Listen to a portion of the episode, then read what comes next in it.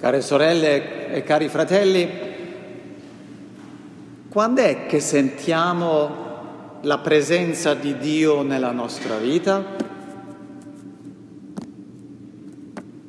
Certamente nei momenti belli, no? In cui sperimentiamo la felicità, l'ottimismo e ci sentiamo avvolti da potenze buone. Dio ci dona, Dio ci dona dei momenti belli nella nostra vita. Sono i momenti di felicità, un compagno di vita, un amico sincero che non ci lascia, è una grande fortuna. Un bambino vivace che si gode la sua vita e la sua libertà. Una bella giornata scegliete, solare d'estate o d'inverno, dove il sole riscalda anche il cuore. E potremmo fare un lungo elenco e ciascuno ha anche delle cose particolari che sono delle cose che ci rendono felici. E quando stiamo bene, quando sperimentiamo quindi di momenti, dei momenti di felicità, vorremmo fare come i discepoli in Matteo. Li vogliamo tenere Vorremmo che non finissero mai questi eh, momenti. Vorremmo non perdere questa felicità che sperimentiamo. Spesso però non ci riusciamo e sperimentiamo invece la legge che le cose belle sembrano durare poco, anche se durano tanto, ma il tempo il felice, per il felice vola. Ma non solo per questo. Non riusciamo perché ci sono giorni in cui tutto sembra cupo e triste. Tutto sembra come l'inverno con la cappa grigia sotto la testa che non fa passare il sole. E ci sono quindi giorni in cui la routine ci sembra voler schiacciare, giorni in cui la tristezza, i problemi che pesano su di noi ci fanno proprio sentire giù. Ci sono giorni in cui siamo costretti, costretti a congedarci da persone a noi care. Nella nostra vita sperimentiamo quindi che sia la felicità, la serenità che viviamo, sia la sofferenza fanno parte della nostra esistenza. E beato potremmo dire beato o beata chi riesce a vivere entrambi i momenti, quelli belli e quelli tristi, davanti a Dio. Beato o beata chi riesce a vedere le impronte di Dio in tutta la vita, nella luce e nelle tenebre. E oggi nel nostro brano, predico soprattutto su due Corinzi, nel nostro brano della seconda lettera di Paolo ai Corinzi siamo testimoni di una vita, quella di Paolo, che ha sperimentato sia il bello sia il brutto. L'Apostolo Paolo ha vissuto una vita spettacolare, infatti a guardare quanti, quanto cammino ha fatto eh, è già spettacolare. Se poi vediamo cosa ha subito, poi vedremo, è più spettacolare ancora. E questa vita si rispecchia anche nel nostro brano. E quando Paolo manda questa lettera a Corinto, lui rischia molto. Perché a Corinto l'Apostolo non è più visto di buon occhio. La sua reputazione, la sua autorevolezza come apostolo sono messe in dubbio e rischiano di essere proprio distrutte. Perché Paolo viene criticato fortemente da altri.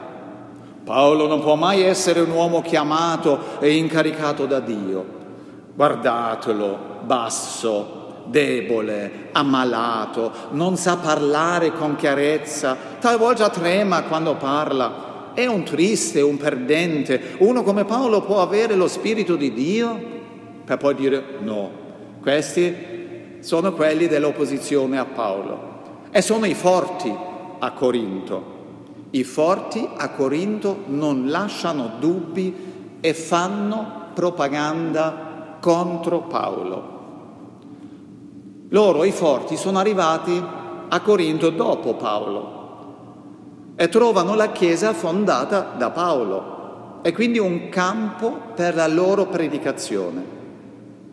E i corinzi, aperti come sono per tutte le novità, Corinto ai tempi di Paolo è una città che ama il confronto filosofico, si fanno, quindi i corinzi si fanno sedurre dai predicatori itineranti che sanno parlare, che sono belli e soprattutto che predicano una fede diversa di quella di Paolo. Paolo che parla sempre, predichiamo Cristo crocifisso, la croce, la sofferenza, tutto. No, loro f- parlano di una fede vittoriosa, trionfante e subito, e non la povera predicazione di Paolo.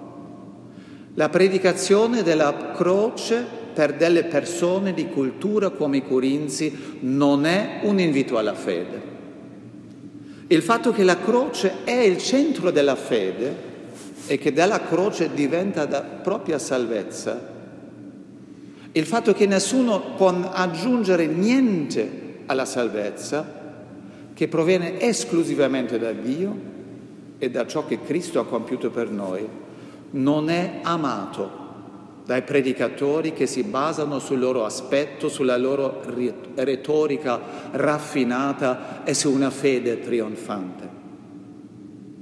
E Paolo si deve difendere da questi predicatori. Infatti la seconda Corinzi sono due lettere in fondo, una persa, la cosiddetta lettera delle lacrime, e la terza in fondo, che sono state messe insieme perché non si sa più quale è il pezzo. Si sa oggi quale è il pezzo e quale no. E Paolo si deve difendere, che mettono in dubbio il suo insegnamento. Egli vede la Chiesa di Corinto in pericolo e perciò risponde con coraggio alle accuse dei suoi avversari, ricordando ai Corinzi che Dio stesso risplende nei loro cuori. E così Paolo afferma, Dio vi ha liberati dalle tenebre, perciò siete uomini e donne nuovi in Cristo. Avete sperimentato la gloria di Dio, non siete voi la luce, ma avete ricevuto la luce di Dio per brillare nelle tenebre. E cari Corinzi, il modo in cui vi fate dividere da predicatori che sono presi da se stessi non è un esempio di luce, così Paolo, non nel nostro brano, ma prima. E con degli esempi semplici Paolo tenta di spiegare ai Corinzi quanto è la base della nostra fede. Dio, sempre Paolo, Dio ha creato il mondo, ha ordinato gli elementi, ha svegliato la vita. Senza luce non ci sarebbe il mondo. La prima creazione, la creazione del cielo e della terra è la prima opera d'amore di Dio. La seconda è quella annunciata dalla stella sulla stalla di Betlemme. Per mezzo del suo figlio Dio ha dato a noi la possibilità di essere rinnovati dandoci la luce che brilla nei nostri cuori. E i predicatori cosa rispondono a questa affermazione dell'Apostolo? Bello, caro Paolo, ma se le cose stanno così, perché ci sono ancora le sofferenze e le miserie nel mondo? Perché i credenti si ammalano ancora e vengono perseguitati dalle autorità romane? Essere cristiani deve significare di più di avere solo una luce nel cuore. Noi, caro Paolo, crediamo alla vittoria totale contro le tenebre qui ed oggi. Punto. E Paolo? Risponde, non è così facile. Io conosco bene la sofferenza, ma non mi arrendo. Abbiamo il tesoro in vasi di terra, tutto ciò che rende bella, ricca la nostra esistenza, lo abbiamo in vasi fragili di terra. Anzi, noi umani siamo vasi di terra, siamo fragili, presi dalla terra e terra diventeremo. Come ogni vaso, prima o poi, sempre parafrasando Paolo, si rompe, così anche noi dovremmo morire. La nostra esistenza terrena è e rimane fragile. E poi lo dice chiaramente, noi facciamo delle belle e delle brutte esperienze, viviamo momenti di luce e momenti di buio. Non fatevi ingannare di chi predica solo la luce e dimentica i lati bui della nostra vita. La vita è diversa, non è solo luce, non è solo felicità. I predicatori preferiti non dicono la verità, perché in un mondo che aspetta ancora la sua redenzione non può esistere, non può non esistere anche il lato buio della vita. E Paolo sa di che cosa parla. Egli stesso ha sperimentato gli alti e bassi della sua vita. Quando era sulla strada di Damasco per catturare i cristiani, vede una gran luce e sente una voce Saulo diventa Paolo. Pochi anni dopo parte per evangelizzare mezzo mondo allora conosciuto e vede con gioia come nascono delle chiese nuove. Ma fa anche l'esperienza come a Corinto, che ci sono delle chiese che dubitano e lasciano la fede. Paolo vive momenti di tenebre, viene aggredito, perseguitato, sempre nei Corinzi leggiamo. Sperimenta delle forti delusioni, in tutto ciò però vede sempre delle porte che si aprono e delle svolte anche in situazioni difficili. La vita di Paolo quindi con alti e bassi è spettacolare sì, ma noi ci possiamo rispecchiare nella sua vita. Noi non viviamo nel trionfo della fede e chi oggi predica il trionfo della fede fallisce prima o poi, perché noi non siamo liberi dalle ore buie della vita.